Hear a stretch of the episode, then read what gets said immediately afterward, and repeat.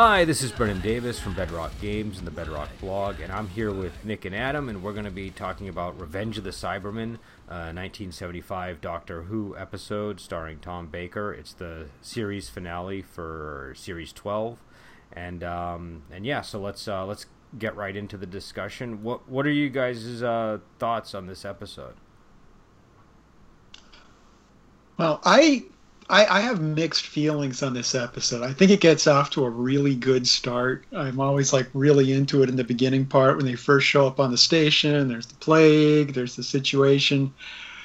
And I feel kind of like around the third episode, I feel like it kind of gets draggy a bit. It's like things really kind of slow down for a while, but uh, ultimately it picks up at the end. But I, uh, I don't know. I, I think it's got a lot of cool concepts in it, but it, it just it, the pacing on it isn't great. This is this is one of those few Doctor Who stories that unfortunately actually do suffer a little bit from cheesy special effects. Hmm. Um, Yes. I would agree. I would agree strongly with that one. I, I like this this story actually a lot. I think this story is, is pretty strong, and I like the the badass Cybermen, and there's some great ideas in this story. But it, it's it's hard not to to ignore the fact when like you know the, the the they're trying to avoid the rocket hitting something to notice that it's like this spinning landscape that they're looking at Yeah. notice that they cut in NASA footage of like a rock Nah. that says states on the side of it, you know? like, They, they would have been better off using a bottle rocket than using the standard NASA footage. I mean, that was just no, that was a Yeah, mistake. yeah, that was bad. I agree. A bottle rocket because I used to do bottle rockets as a kid. I would have bought that way more than you know than, than like iconic space footage. Um, but uh, but yeah, the the masks. It's funny because the masks they total the, the special effects for for the Vogans. Their masks worked fine when they were just talking. When they were in a room chatting and explaining who they were, I bought them entirely. It looked a little cheap, but it didn't it didn't it didn't look like um uh like like really bad horror movie cheap. But when there was any action with the Vogans and they were moving around, then the I don't know if they were wearing different masks or just them in a wide shot moving around, the masks were shaking or something, but it really leapt out at me in those moments and it kind and it looked like a really bad horror movie, which I I can I can get into. I can forgive that Sure. for sure, but it definitely was like punching me in the face while I was watching it. Um, and it was kind of pu- to the point that it was sort of pulling me out because I was actually very interested in in in in, in the Vogans and in their their sort of uh, I don't know their gold based civilization in that in that meteorite or whatever it was. But uh, I it, the but the but the, I, I would agree that the the special effects in this episode they they really require a lot of forgiveness of on the part of the viewer I think to sort of buy into some of the uh, things Yeah. going on. Um, and I kind of I, Uh-huh. oh, I kind of agree with Adam where like I love the beginning. Like I was really pulled in, and this was I think you guys have seen this multiple times. This is my first time seeing it, so I was I was pulled in at the beginning. I liked that. Oh, they're like in the same place but earlier. That was kind of a cool twist. And Yeah. and the whole time in the back of my head, I'm like, well, but if they do anything, they're going to disrupt, you know, their future, and and and so. Uh, but I started getting a little bit confused by some of the stuff that was going on. There's the doctor, and he's kind of a double agent, and he's sort of, you know, and and so you just had to really keep track. Like I, I got over it, but I felt like I really had to pay close attention to the different factions involved, and and there was also reference to a war between these two groups, uh, and so I tried to go looking that up after I watched it. I couldn't find much on it. So I didn't know was that never an actual episode or was that it's yeah, it's it's just mentioned in this story. So the the Great Cyber War that they talk about, uh, where humanity and the Cybermen had a big war, and thanks to the invention of the glitter gun and the help of the Vogans, the humanity was able to defeat the Cybermen uh, because gold plates their breathing units, and then they can't they can't properly breathe. You know, and and that's interesting only because the Cybermen we often think of as completely human, but in fact they it, it, not well reinforced in this story, but the idea that um, you know there's still people kind of underneath the suits a little. And, and I think another thing that's interesting to mention is other than a brief picture of a Cyberman in Carnival of Monsters. This is the first time that we see the Cybermen in color in the series. Okay. So up to this, they've always appeared in black and white stories, but the irony is. Cybermen are silver and black if they're a cyber leader, the handles on his head, you know. So the irony is like they're they don't need to be in color really. So yeah, no, I did, I did no, but in this episode, I think it made visual sense because you have the gold of um yep. of uh mm. Of of Voga, and you have have the uh the silver of the Cybermen. So. And that, and that might be a great reason to to put that together. I think. I, I, I, we didn't catch the last bit of that, Nick. I'm sorry. I'm sorry. I was going to say maybe that was visually that was a, a, really great point, Brendan. You know, just saying that the gold with the silver, of the Cybermen, I think is is is uh, a, a, good you know juxtaposition and works. Yeah, and, you know, if you're going to bring the Cybermen back as these silver creatures, you might as well do it on a gold planet, right? So. Well, and it's yeah. funny too because the the for the old old Doctor Who episodes, the only other Cyberman episode I had seen, I think, before this one was one with the first Doctor. I think it was the first episode with the Mondasian Cyberman. And I saw that only because that plot became relative and irrelevant in uh, New Who, and I, I decided to go track down that, that episode. Um, but these Cybermen seemed very different to me than pretty much any Cybermen I've seen. Um, in the way that they behaved, there's something about the way they were carrying themselves and the way that they were just interacting and and Oh, yeah, ahead. I didn't feel they were all that well written in places. Like, for example, the trick the Doctor first uses the first time he runs into them is he kind of eggs them on to make them mad, you know, mm. to like draw them out. And it's like, well, that's not a trick you'd use on the Cybermen. Let's let's get him all worked up and emotional. It's like it. I, I kind of felt like that was just bad writing on the part of the show that they weren't treating the Cybermen the way Cybermen really should be used in that particular point. Well, and also the fight scenes with the Cybermen looked a little strange to me. Like there was that one mm. scene. I call it the cyberbullying scene where where, where Sarah Jane and Doctor and the Doctor are, are fighting the Cybermen and they're like choking them from behind. The, the Cybermen are choking them from behind. And there was something. It was I don't know what about that scene felt strange to me. Either like their reactions were really pronounced for what the Cybermen were doing, it mm-hmm. was it was an unusual moment. It was kind of a charming moment because it was sort of like you know it was, it was a little bit humorous, but uh, yeah. Um, but but the Cybermen yeah. were just kind of like you know they, I don't know the way that they were they had him by the shoulder and were just like yeah. shaking them and yeah, yeah, it just felt very weird. Um, but uh, I felt I felt too the. Uh, the, the, actual battle scenes between the uh, the Vogans too, where they were kind of fighting each other and fighting the Cybermen. I felt like they were. I mean, not it's not like you turned to Doctor old Doctor Who for great battle sequences, but I felt they were particularly disjointed and they just didn't hang together very well. Like compared to, you know, Genesis of the Daleks, gave, with minimal work, gave us this feeling there was this real war going on and soldiers fighting, and it felt mm-hmm. it felt surprisingly real. I felt like they they just didn't pull that off for this episode. That's part of why the second and third episodes were kind of a letdown. My, my feeling was that some of that was maybe due to the location they, they were mm-hmm. shooting in, because I've seen a lot of martial arts movies that take place in similar sort of cavern like environments. And when they're yes. filmed in like the 70s and they get grainy, the, I don't know, something about that that environment doesn't work well with the film. So I'm wondering if that might have just been it.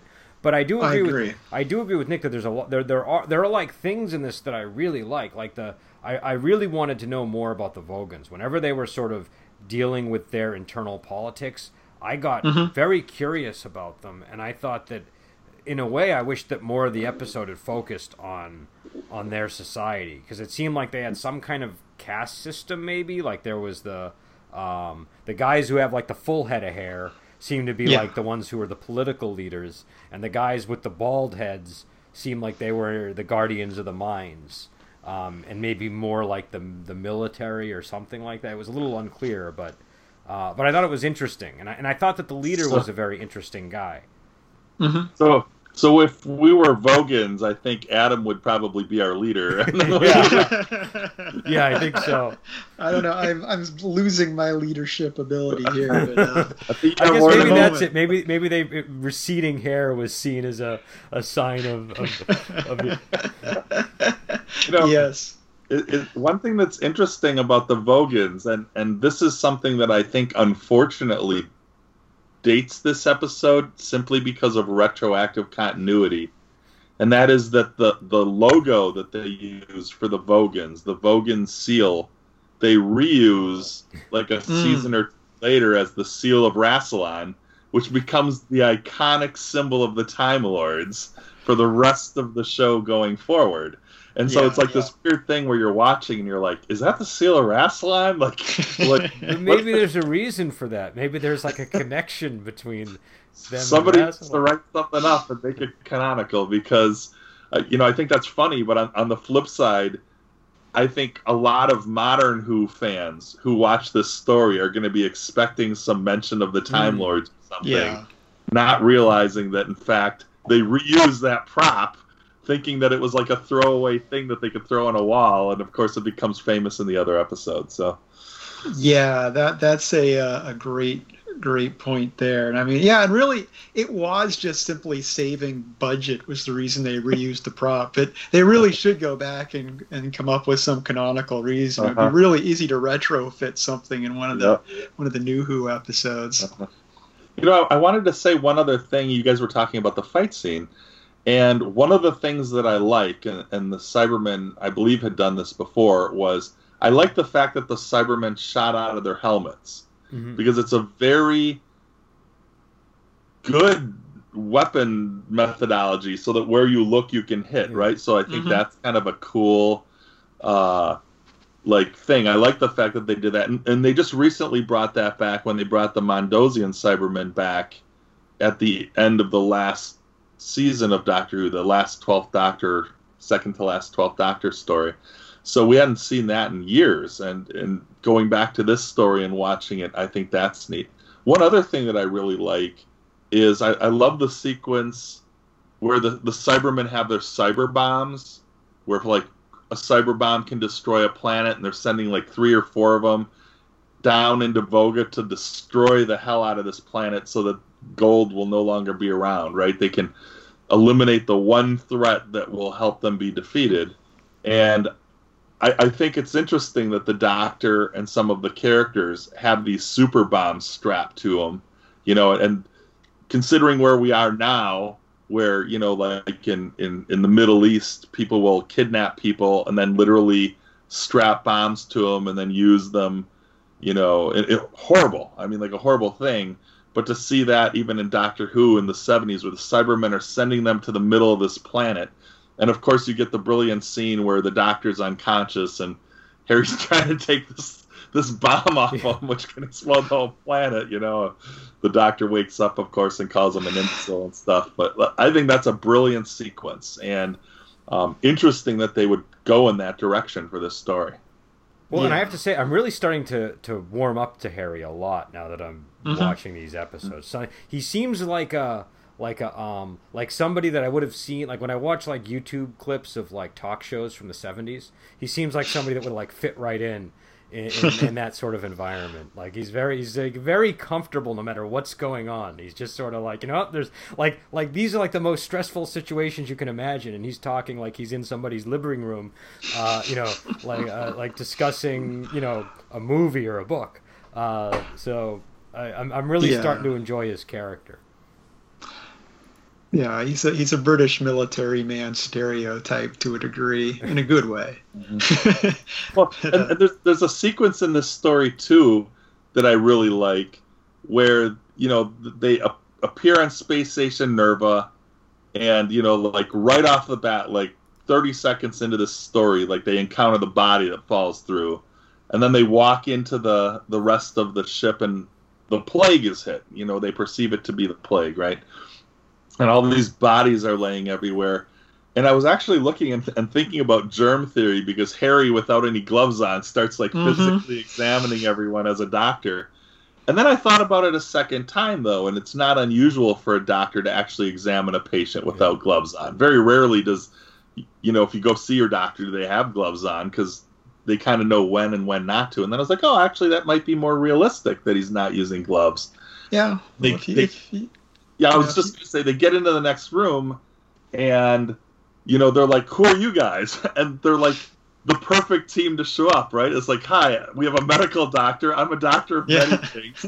You know, we've got this this really smart girl that's with us. That you know, like we're your like we're here to help. Like, okay, like exactly the right team that you needed for that. You know, so Yeah, it was a it was a good cover. Yeah, and I you know getting back to things I liked about the episode, I did I liked the whole uh, you know having they they did a good job with making it earlier in time with you know having the humans in this era were pretty relatable normal people. They had their their actual you know submachine guns. They had uh you know very recognizable technology and uh as Vog- compared to what's Oh, that? I was gonna say, were the Vogans guns were those made out of gold as well? Was that the idea there? Oh, I don't know. I, I mean, it would make sense. I mean, I don't think it's said, but you know, I'm so, I'm sorry to derail you. I just, uh, just Oh no, that's fine. I just think I, I liked it how compared to the uh, the humans in uh, Ark in space were very culturally distant from anything we recognize. So that was a, a nice touch there. well, and this was what thousands of years before that, right? This, so this was this was Mhm. considerable amount of, of time. Um, but yeah, and, and the, the the Vogans to me they look like space duergar or space like deep gnomes or something or you know. Yeah, you I thought so too. Yeah, they. I, I really liked the the mask. Like I said, they didn't work in a lot of the scenes, but the look of the mask was great. Well- they well, just they- had and the costumes. I, I mean, and I know that this episode is generally not as um, well thought of as some of the earlier ones, but um, I it's, it's when I saw the mask. One of my first thought was I thought I think it would be interesting to see them redone in the new Who to see Mhm. sort of what they would look like with uh, with with slightly better effects. What you know, what what you know, how how, how they might come across. But um, but I, I didn't mind the masks like I said during the the political scenes. It was mainly those action scenes. They just kind of stuck Yeah. out for some reason. Um, Yeah. yeah, it's clear they had some mass-produced masks just to be able to throw onto the extras and run around and stuff. But yeah, yeah, that must have been it. That mu- it must have been that because on the leader it looked fine. I thought he, you know, I mean, you could tell it was a mask, but I mean, just growing up from that period, it didn't seem all that unbelievable, and I, I liked the shape of the face and everything. But um, Mhm. but then in those sequences, it was just a, it was sort of like looked a little wobbly. Um, the eyes are so big. You know, like they had the really high like eyebrows and eyebrow ridges. yeah, that I'm convinced that maybe the hair thing is something because if, if so much of your face is eyebrows and stuff, you know, like maybe the the ability to grow hair is actually very important in some way. So But what was funny is their their eyes. It was like they were really small because the eyelids were so gigantic. They just they had like Uh-huh. normal sized openings, but the eyelids themselves looked really huge. It was a Yeah. very interesting look. Um, and uh, and I just think updated it would. I think it would look cool with some updated technology to to Uh-huh. really you know get the the the emotional look of the eyebrows in there maybe. But uh, Right. yeah, they, they look like either duergar or sort of like somebody had taken I don't know, like uh just sort of, uh, you know, an image in their head of Greek philosophers and turned them into uh, yeah, uh, an alien race. Um, Yeah, and uh, it's it's interesting because it's been a long time since I've seen this episode, so my memories had kind of distorted it. 'Cause, you know, you said how you liked would have liked to see more of their culture and more of the politics and stuff, and that's actually what I remembered. So watching it, you know, that because that was those were the good parts, and they stuck in my head. So I was Hmm. I was disappointed too, going, man, I thought there was more of this in the episode, but but nope. yeah, it's You funny know- how that. Oh, go ahead, Nick. Oh, I was going to say there, there were a couple things that I wanted to mention, and one of them I think is really interesting because we talked about this uh, in our classic Who, you know, retro podcast just a couple times ago, and that was uh, about the Doctor and violence and how the Doctor actually does do violence. And this is an Mhm. excellent example of the Doctor actually doing violence because when they fire the, the Sky Striker missile, right, it's it's heading towards Voga. The Doctor gets control of it, veers it away, and shoots it right into a cyber ship, right? Yeah. Like, so it's not yeah. like you know, like oh, so so who shot that missile into the thing? That was me. I'm the Doctor. Like, And he, and he poisons a bunch of Cybermen with the cyber mat, so it's like a you know, Yeah. which it looked like a terrible way to die. Um, Right. I was wondering how it penetrated their um, Yes. but I guess if it was a Cybermat, maybe it would be equipped to do so. Um, but yeah, he was Yeah. pretty, and he had some interesting lines too in this episode. Uh, there was, I think, after he killed the Cyberman, I didn't quite catch it, but I think he started saying "Oh, sweet death" and started getting kind of Uh-huh. poetic, and Sarah Jane had to uh, had to kind of pull him along, and Uh-huh. and then he had the "Cogito ergo sum" uh, line when the thing missed. Um, but uh, and and there was that whole scene with him when the the who was the was Kelman the name of the the the Ellerman. the the guy who was the the traitor in the in the episode. Yeah, Kelman. It was Kelman. Kelman. No, yeah, you were right, Kelman. Kelman. So he he examines the doctor when he's unconscious. Uh, to find out more about you know who the doctor is, and he just finds like a a, a, an eaten apple and and some uh, some Jelly babies. jelly babies. I know.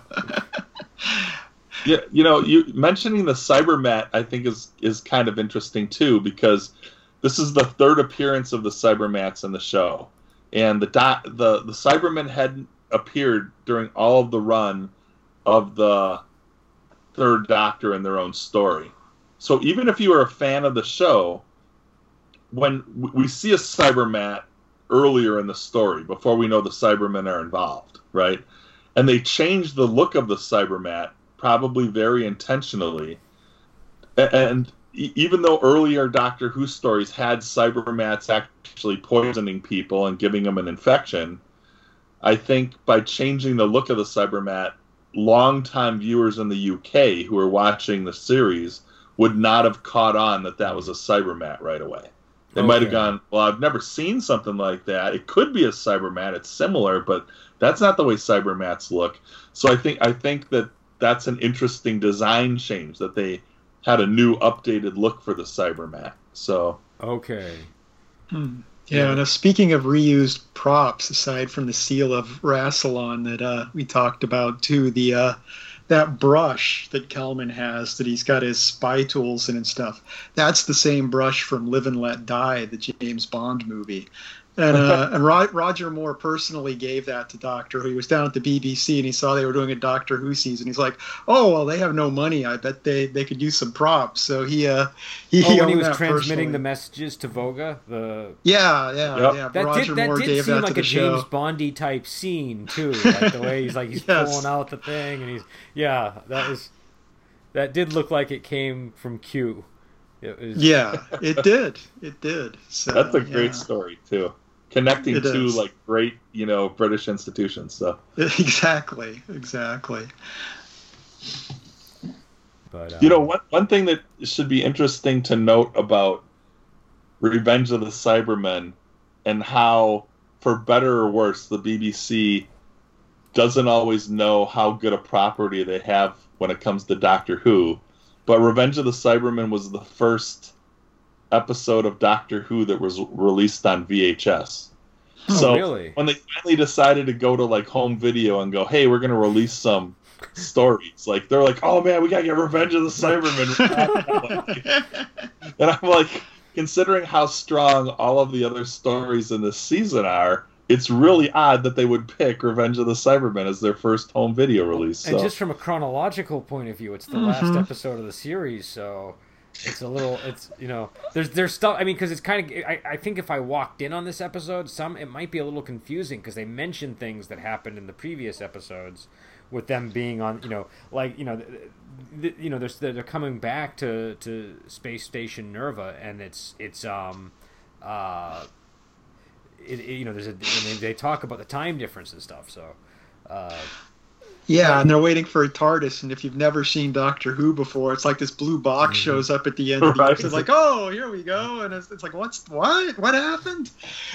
But that's interesting. So that was the very first. Vi- so if I was like a, though I guess presumably they probably assume people who bought it would have been familiar with the show. Is that what they were yeah. thinking? Yeah. hey, can I have this ring? It just disappeared. Why is that? What the heck is that even? Like, you know. Yeah, all- there's yeah. all these little things like that.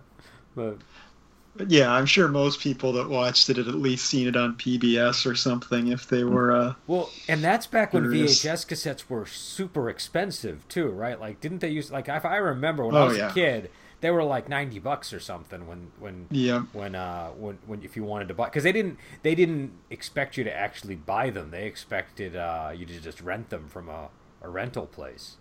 Um, hmm but uh but yeah, that's I don't know. That's interesting. Um, yeah, Yeah, it, it, yeah. it is another thing that should be mentioned about that VHS release too was they released it in movie format, which really originated here in the USA. So, you know, even if it was released overseas, it's my understanding that it was released as one large an hour and a half story rather than the four episodes that it was originally broadcast in. So, you know, I, I think that's kind of an interesting thing that they kind of, you know, released it as a movie, you know, and as you were talking about, Brendan, about how videotapes were released in the early 80s, that it was almost as if it was something that you could pick up off a shelf, you know, out of the horror or monster movie section or something like that, and you were watching a movie rather than like this TV series, you know? So, Okay. Oh, so they didn't even really necessarily market it as part of the of a, an ongoing series. You're saying it might have been. well, I mean, it would have been the first tape released, right? Doctor Who: The Revenge of the Cybermen. Hmm. but but in a movie format, right? Yeah. So I, I think you know, and if it was their first release, I don't know how long it was. I know it was released in '83, but I don't know how long it was until the second video was released, or if they were waiting to see what sales might be like, or I mean, the BBC never thought that they'd do well. Like they never really had reruns of their own show on the BBC. You know, they'd sell it to other places. So I think they might have been pretty tentative about will this even sell? Will Doctor Who be a success? Will it last for 50 years? Who knows? Like, yeah. But uh, but no, that is interesting. I mean, and that, was like a, you know, back then when you would get a movie, you, you, finding context for it could be incredibly difficult. Unlike today, where you can you can Google it and you immediately know everything there is to know about the franchise. Back then, you know, you just had what was ever on the box and what rumors people told you about it. So, um, but but but the thing is, I feel like even as a kid at that time, you know, like I knew who Doctor Who was, like I had because it was on PBS and stuff. So, um, you know, I, I, I think I would have known what it was looking at it, but um, but still, that is an odd uh, an odd episode. Like, because I would think now having seen this series, I would think like you know maybe Ark in Space or Genesis of the Daleks would have been a better a better Yeah. choice. Um, probably Genesis of the Daleks. That would probably have been a good a good option because I feel like you could watch that one and not be terribly confused by what's going on because they sort of explain, you know, the situation at the start. Yeah, I think I think though one thing to keep in mind too, looking back at you know growing up in the '70s and '80s, is that because you know you either watched a TV show when it was airing for the most part, or you you didn't see it at all. It was like picking up a show that had been running for a while and just watching an episode, and being like, "What's going on?" It's Yeah. just it's, it's just kind of a, a thing people were a lot more used to. You didn't have the option of watching everything from episode one. So I think I think if you No, if you that's run at this video and were confused a bit, you'd be like, "Huh, there's." You'd be you'd be more intrigued than Yeah. just It wa- baffled it- to an extent. It, it wasn't a big deal for whatever came before to be a little bit mysterious, and Mhm. and you also had limited viewing options too. So it wasn't like there was like, I, I don't think Yeah. I don't think I had cable in my household until at least eighty five, and um, Mhm. and so you know it was all just whatever was on the you know regular TV at that time. Um, but uh, but and this in this episode in particular did remind me of just sort of a lot of the stuff uh, that I remember watching as a kid at that time. It just had that vibe to it. Um, but I don't know. But uh, yeah, I, uh, it was it was another, and like I said, I, I even though it it it inter, you know, like we said, we, we said the cave thing too probably made it harder for them to shoot the uh, you know battle sequence as well. But it was it was a nice atmospheric location. I thought once again, like uh, with with the uh, the previous episode, and um, it and apparently apparently they had a lot of trouble on the with the location. They had a lot of accidents Mm-hmm. Uh, Sarah Jane almost drowned when they that little part with the boat because she had like you know, she fell off it and she had heavy boots on, so she had to be rescued and so it was it, it was a troubled shoot. it was it was recorded at a very famous underground cave. I think it's Wooksley Hole or something like that in the UK. And while it's an underground cave, it, there's also underground rivers that flow in there and actually have currents. So when she fell in, apparently, you know, she literally had to be rescued because if she like went under the water and into like the next cavern, you know, like mm-hmm. would you mm-hmm. ever find her or whatever?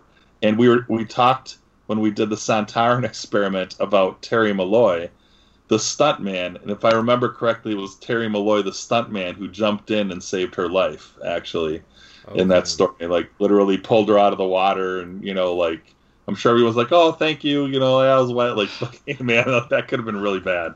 So yeah, that could have definitely. How different Doctor Who would be if if the actress died and we didn't have Sarah Jane Smith, the iconic Sarah Jane Smith, and you know, I'm glad. Yeah, well, an accident like that is the kind of thing that could kill a show too. So even even Doctor Who. yeah. Uh, yeah, that was uh yeah, it was Terry that did it. I just looked that up. So, mm-hmm. yeah, apparently it's, it's it was supposed to be a haunted cave. There was a cursed witch that apparently died in there, and yeah, so the, the locals all warned them about it. They didn't they didn't heed the warning, and so it was it was cursed. That's, uh, yeah, I guess uh, that's that's uh, that would have definitely made it a, a much uh, this whole discussion would be much darker, obviously, if um, if, if he hadn't rescued her. Um, but uh, but yeah, so I don't know. We, uh, any other thoughts on this episode before we uh, get into some of the closing topics? Hi. Um, you know, I'll, I'll, just say one thing that's interesting about this, and we talked about earlier about how the Cybermen didn't seem to be themselves. Um, it's important to remember that the story was written by Gerry Davis, one of the inventors of the Cybermen, one of the co-inventors of the Cybermen. So um, I think that's kind of interesting that even if they were hmm. not quite being themselves, he was the primary writer of the story. Um, hmm. Though it's my understanding that Robert Holmes, who was the script editor, also basically now gets co-credit for the story. So um, I'm just wondering what, and I don't think any of us ever know, right? What Davis wrote versus you know Holmes, and mm-hmm. whether or not, even if the Cybermen were being emotional, if the creator of the Cybermen saw that maybe as, you know, like a little weakness of them, that maybe there's still a little something there, maybe when you lose the biggest cyber war you've ever had, maybe even, you get emotional. People get pissed. Yeah, another another possibility too is that the out of character things were largely just dialogue and kind of conversational things. So I could see the original script of having none of that, and then at some point, you know, Holmes or somebody punched up the dialogue to make it more exciting, and he kind of ended up throwing some of those things in there. Well, and a lot so of it. Could, seemed to come down to the performances too, rather than what they mm. were hmm. literally saying. Like just the way they were saying things and the way they were moving. So, but when I looked it up on Wikipedia, and I know that's not a very you know reliable venue for information all the time, but but it did say something like that. Nick, it said that he was uh, uh, reportedly not happy with the characterization of the Cybermen, and that there were so many sure. rewrites that that introduced some inconsistencies. Though I should say there was a citation needed uh, thing after it said that. So uh, how how reliable that is, I don't know. Uh,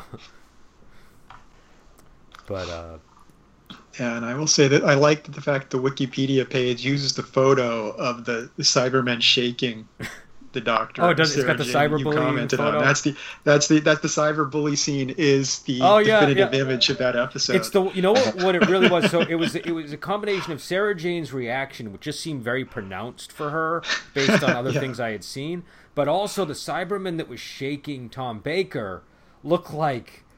I don't know. It was like it, it was a. It was weird. It was like he was really into it, but not really into it. It was a strange it just it just seemed very odd. Um, so I don't know. Maybe maybe maybe it was the performers. Maybe they just got actors to play the Cybermen who shouldn't have been playing Cybermen. I don't know. Um, That could have been it. Forecasting. but uh, Hey, they're gonna be in suits. You can pick anybody off the street. Nope. Takes a very, very Well, particular actor to play like a guy- Cyberman. it's like the guy who who played Darth Vader in the suit, and nobody really gives him credit. David Prowse. Yeah, you know. Yeah. May- Maybe maybe if some jerk had been in there playing him, it would have really been awful. But we just don't know because. but uh, but yeah, I don't know. But but but uh, but yeah. So I I, I again I, I sort of uh, agree with Nick. I thought that the opening episode was great. There were things about the episodes I liked, but it just didn't seem like as strong as some of the other stories that we were seeing this season. There were so many, re- and maybe that's just because there were so many really great stories. Um, I feel like Right. like the episodes, a lot of the episodes in this series were like out of the park episodes, and so Mhm. that that might have just been part of it. And also the stuff that I liked about this episode, I felt I wasn't getting enough of. So there were things about it I liked, and I just wanted more of that rather than some of the other stuff. Um, Yeah, I mean there are there are Doctor Who episodes that have the things I don't like about this episode, and that's all there is to them. So I mean, I Ah, this this, right. this episode still deserves a lot of points. Yeah, I, I I think that this episode has to stand next to a whole bunch of really excellent stories, and if it wasn't where it was, I think it would be perceived as stronger. And even if it were remade now, I think it would be really badass. Like, I mean, you could really do a great story with this, Hmm. you know, and, and make up for the special effects and the weaknesses and things like that. But that said, I also think it's brilliant that Tom Baker knocked out a lot of the major bad guys that he, you know, the Doctor traditionally faces right in his first season. Hmm. And Yeah. I think it's great that he meets the Daleks and the Cybermen, and he kind of, you know, checks off a lot of those those villains, which gives his era a huge opportunity to not have to dwell on the old monsters, but rather develop into different ways and create monsters and do a whole bunch of things. So, if I remember correctly, this is the only Tom Baker Cyberman story. So we don't see the Cybermen again for another seven years. Then, so Okay. Yeah, and it had you know, and it bit the la- the previous one was 1968, which is which is a lot of restraint. It's like I like that. It's like you know, a lot of times the new series can kind of overuse Like, the we uh, the classics. It, it's kind of Yeah. like when are the Cybermen going to show up? These Yeah. I know. I know. So- It's it makes it very exciting when they come up. Th- th- there is Yeah. something to be And- said for restraint like that. There definitely Yeah. is. when they do bring the Cybermen back, what I like about that, and it's clear, you know, they use the Revenge of the Cybermen to get some ratings. A new Doctor will put Cybermen right in the title. When they return for the Fifth Doctor, it's in a story that doesn't have Cybermen in the title. They come back in Earthshock, and so when they re- when they return at that point, um, they are. It's a complete surprise. So like it's been seven years, no one knows it's coming.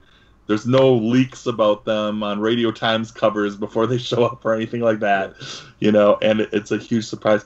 What I think is interesting about Earthshock is that um, they have clips of the doctors, previous doctors. A Cyberman watched this like clip of of previous doctors meeting the Cybermen, and then there's of course the clip of the fourth Doctor meeting, you know, the Cybermen in this story and it's the scene where he says like oh you guys are just a bunch of tin pots lurking around the galaxy in an old spaceship or whatever and Mhm. it, it's interesting because i know that line more from earthshock than i do from this original source material so Okay, just interesting. yeah that's that's pretty interesting. The um, I, I always like when they refer to the Doctor's previous dealings with with with the the creatures when they when there's when they when they reference the history.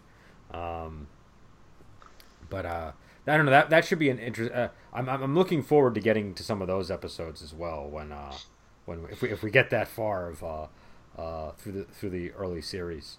Uh, I was looking at a chart of the hours of time each different Doctor uh, has for episodes, and and it looks like we have quite a while to to before we get to that point. Um, Sure. but uh, but yeah, no, I think I uh, it, you know again, I think I think I uh, you know. The thing I would have liked to see more of uh, after this episode, is I really like the Vogans, and I, I would like to. Uh, I, I, I I thought they were a cool, you know, a cool group, and and, w- and was curious about them. So, um, I don't know, maybe just because the episode wasn't as well received, we never they never decided to revisit them. But I think they'd make an interesting uh, uh, race to kind of bring back to the um, bring back to the show. It would because I mean the the episode basically ends. They've been hiding in this rock and like not dealing with the outside world for a long time, and so the sequel would be the Doctor shows up like you know hundreds of years later, and it's like, well, what's happened now that yeah. these guys have been dealing with society? How's that changed things? So it, there's there's definitely an opening for and, that. And I still have so many questions about how their society operates. So because you all you just kind of have to pick it up from context. So what do know. they use for money on that planet? For gosh sake. yeah, I guess that would be. I mean, I think it'd be hilarious if they were like fighting over the carcasses of dead Cybermen because they weren't gold. you know, so the dead cyber parts were more valuable than anything they had on their planet. but uh, but yeah, so um, but uh, before we end the episode, uh, me and Adam had been talking about time travel in mm. RPGs, and we know that you, Nick, have a ongoing Doctor Who campaign that you've been running for a very long time. So, I do, yeah. So we were just curious about your general thoughts on on on Doctor Who, but art, but specifically the time travel aspect of of uh, you know, and and, and and and and dealing with that in the context of an RPG game. Like like in general of how to use time travel. Yeah, well, I just think it like because I think a lot of GMs have experimented with time travel. Me and Nick were uh-huh. talking. Uh-huh. I'm sorry, me and Adam were talking about you know how, when it's come up in our campaigns, and it's it's come up every once in a while. But to have a a, a can what is it? Your campaign's been going on for like thirty years. So yeah. So yep. to have time travel that much of a consideration over the full duration of a campaign, I was just curious uh-huh. about some of your insights. Sure. Well, actually, Revenge of the Cybermen is a great story to talk about in, in, for this as an example, right? Because this season of Doctor Who, as we've been reviewing it, really actually deals with time travel because they go forward and back from Nerva Beacon down to Earth, and then they come back at a different time. And, um, you know, to me, within the context of a role playing game, there's two ways that you can use time travel.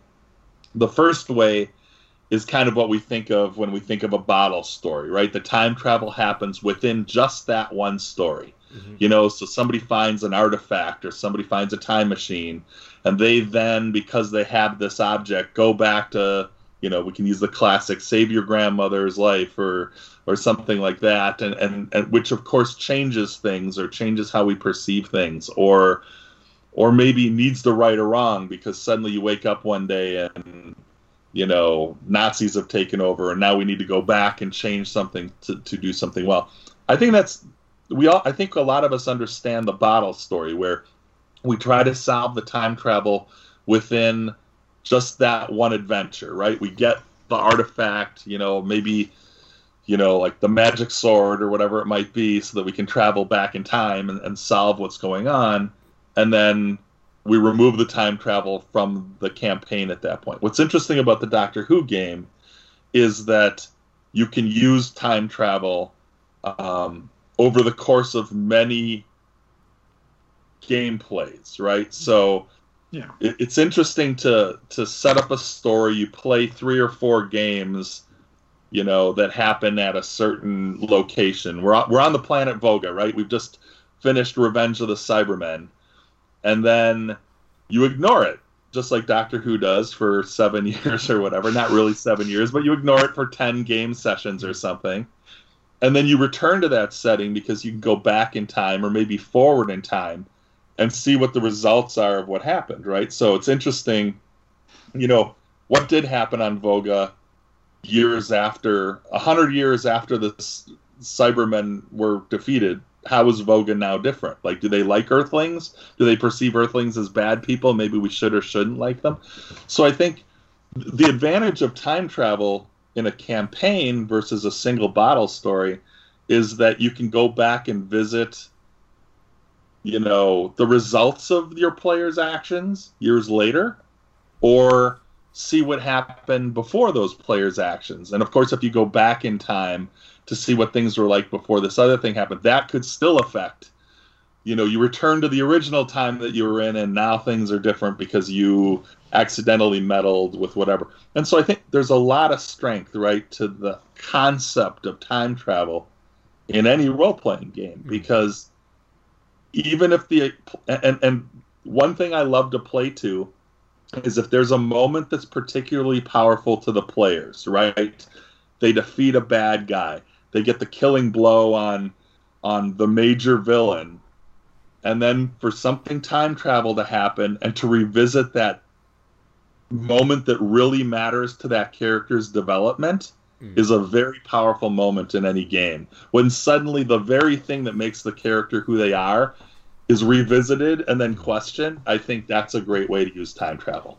Hmm. Now that's interesting because a lot of times, if I'm trying to use time travel in that way, I might try to key it to an event in the setting or something that that's important but not necessarily personal to the players and so especially in a fantasy setting that might be fairly meaningless to them really but if you're tying it to things that they've actually done as characters it's it mm-hmm. seems like it's more like like you said just more of an immediate uh, importance to them. Um, sure. Well, you know, I can I can give you an example. We're in the middle of a time timey wimey plot in our current Doctor Who game, which is kind of interesting. And our our players are up against a, an evil Time Lord who's known as the Time Killer. Okay, and the players very recently were able to capture the Time Killer. Okay, without killing him, which was like a huge feat, right? Like you know, um, yeah. and they put him in a prison. They, they took him to Shada, the Time Lord prison, and he's been imprisoned. But right before he did that, he took this device. He had captured one of the players, took this device and put it inside him. And, and the, the, the player is kind of an unusual player. They're a non Newtonian liquid, okay? So so that's they're like a, a little blob character, cute blob called and the players like the time killer had put this like object inside him and what the Kelbo didn't know as a as a character was that it was a device that would stop time through the whole universe and Kelbo was forced to have this thing inside them and they didn't like it and as a non-newtonian liquid there was this like heavy object in them and they didn't like it and they knew that if they like let it out of their body, something bad would happen, and so it was affecting the player. It had a, a direct effect on the player. What ended up happening was that the villain, like Kelbo, at this moment was like, "I just want this thing out of me," released it, and then time froze through the whole universe. Every place except for the planet, the the Time Lord prison planet Shada, which allowed you know, the villain to escape, right? So the players, of course, then put this object back inside Kelbo, but because time had stopped, they have no idea what happened, right?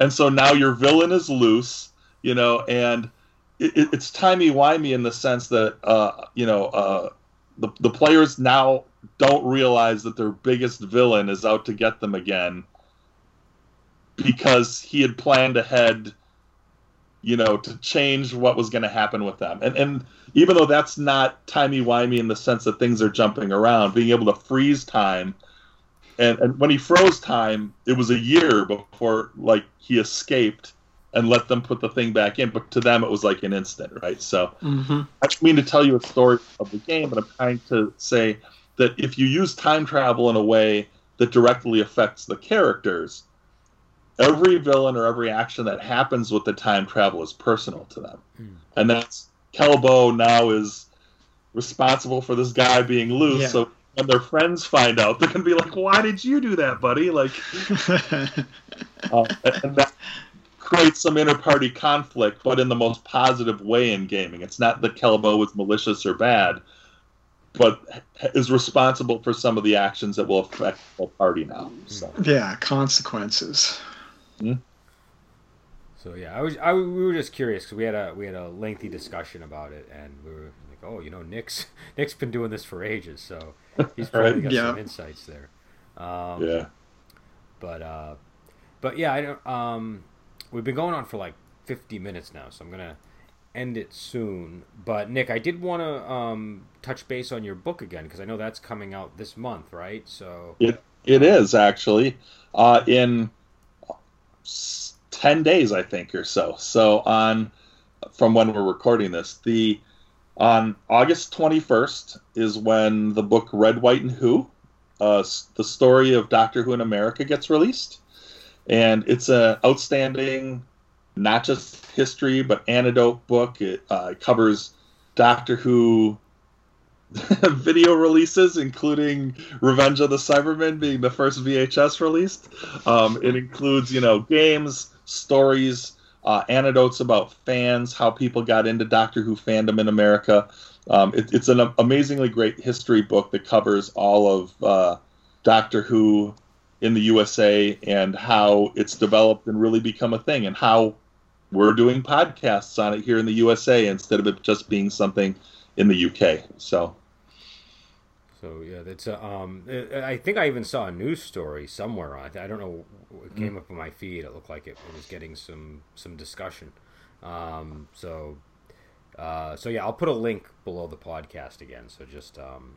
Absolutely. Uh, we're we're we're really proud of it. Again, I was not the only author on it. Uh, I want to give a shout out to the other people that worked on it. I'd like to mention Stephen Warren Hill, Jennifer Adams Kelly, Rob Warnock, Jan Fennick, and uh, John LaValle, all of who worked with me very hard on this book. And I really think it'll be the jumping off point for anybody else who does any doctor type research about Doctor Who in America will be looking at this as a starting point. And if, if you're a Doctor Who fan in America, I think you will everyone will find something great in this book. And so with that, I think we'll uh, we'll depart, and we will be back. Uh, I don't know if we're gonna just keep going forward chronologically and go to the uh, the next the, the first episode. I would recommend that. I feel Okay. like Yeah. the next episode, the next episode is the first episode of the next season, but I think it feels more like the last episode of this season, to be Okay. honest.